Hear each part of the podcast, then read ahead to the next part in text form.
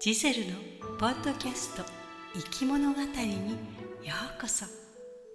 オリジナルの物語でほっと一息ついてみませんか？それとも膝枕でちょっと一休みしていきますか？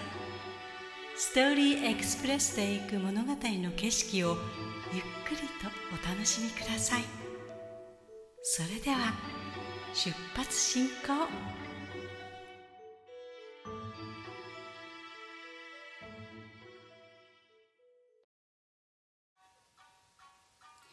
ちょいと、おたいさんじゃないかい？どうしたんだいそんなに血相書いて？何を慌ててるんだい？え？お菊ちゃんが家を飛び出して行って半時経っても帰ってこないのかい？ああ、そりゃ心配だね。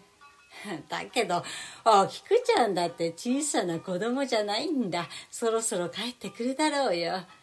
慌てたってしようがないから、とりあえず上がってお茶でも飲んで、それから心当たりを探しゃいいじゃないか。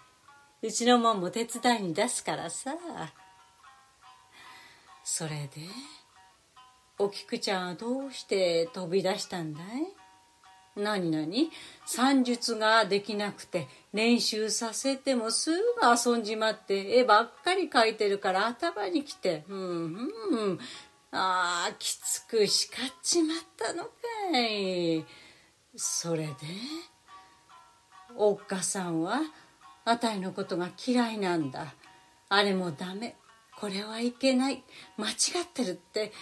あたいだって一生懸命やってるんだ。だのに失敗ばかり見て、ちっとも褒めちゃくれないって。お菊ちゃんそう言ったのかい。そうだね。親だから子供の一つ一つが気になって仕方ないのはわかるけど、子供からしたら親に褒めてもらいたいやね。100点満点で10点だったら取れなかった90点を責めたくなるけど、取れた10点を褒めてやらなくちゃならないんだろうね。あ、そうだ。海の向こうのメリケンに偉い発明家がいて、その人が言うには、あ私は失敗したことがない。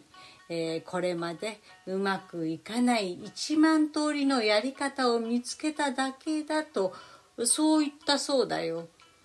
間違いを見つけるのは一回でうまくいくよりよっぽど意味があるって言いたいんじゃないかね。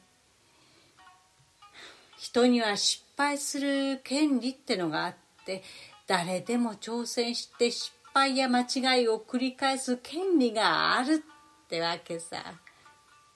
おたえちゃんあんただって美濃吉さんと夫婦になって一年も経たないうちに失敗した間違ったって愚痴を言ってなかったかい？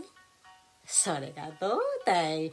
今じゃ立派な大棚の旦那になって店を見事に切り盛りしてるじゃないか。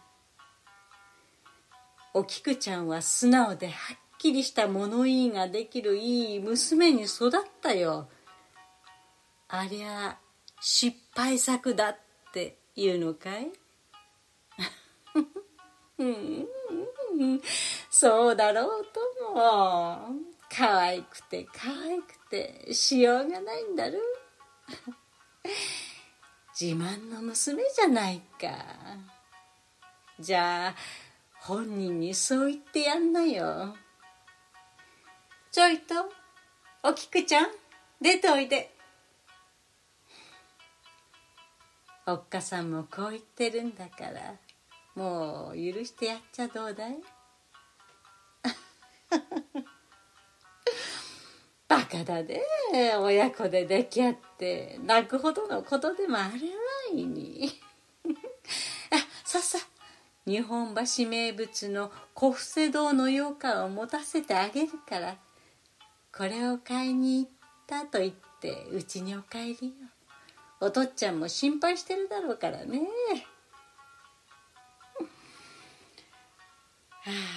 あ、子育ては親育てって言うけど本当だね。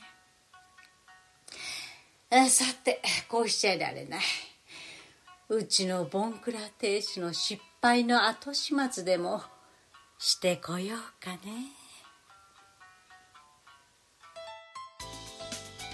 いかがでしたか？スターリーエクスプレスの乗り心地をお楽しみいただけましたでしょうか？お乗り換えの方はお忘れ物はありませんか？例えばこのエピソードを聞いたあなたの感想を Apple Podcast のレビューに書いてみるとか。コメント欄をすべて読まさせていただきます。今後の番組の乗り心地を良いものにするためにあなたの感想をお待ちしています。Spotify でお聞きの方は番組フォローをお忘れなく。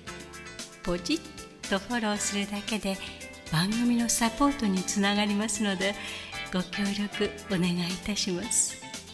それでは次の生き物語の旅でまたお会いいたしましょう。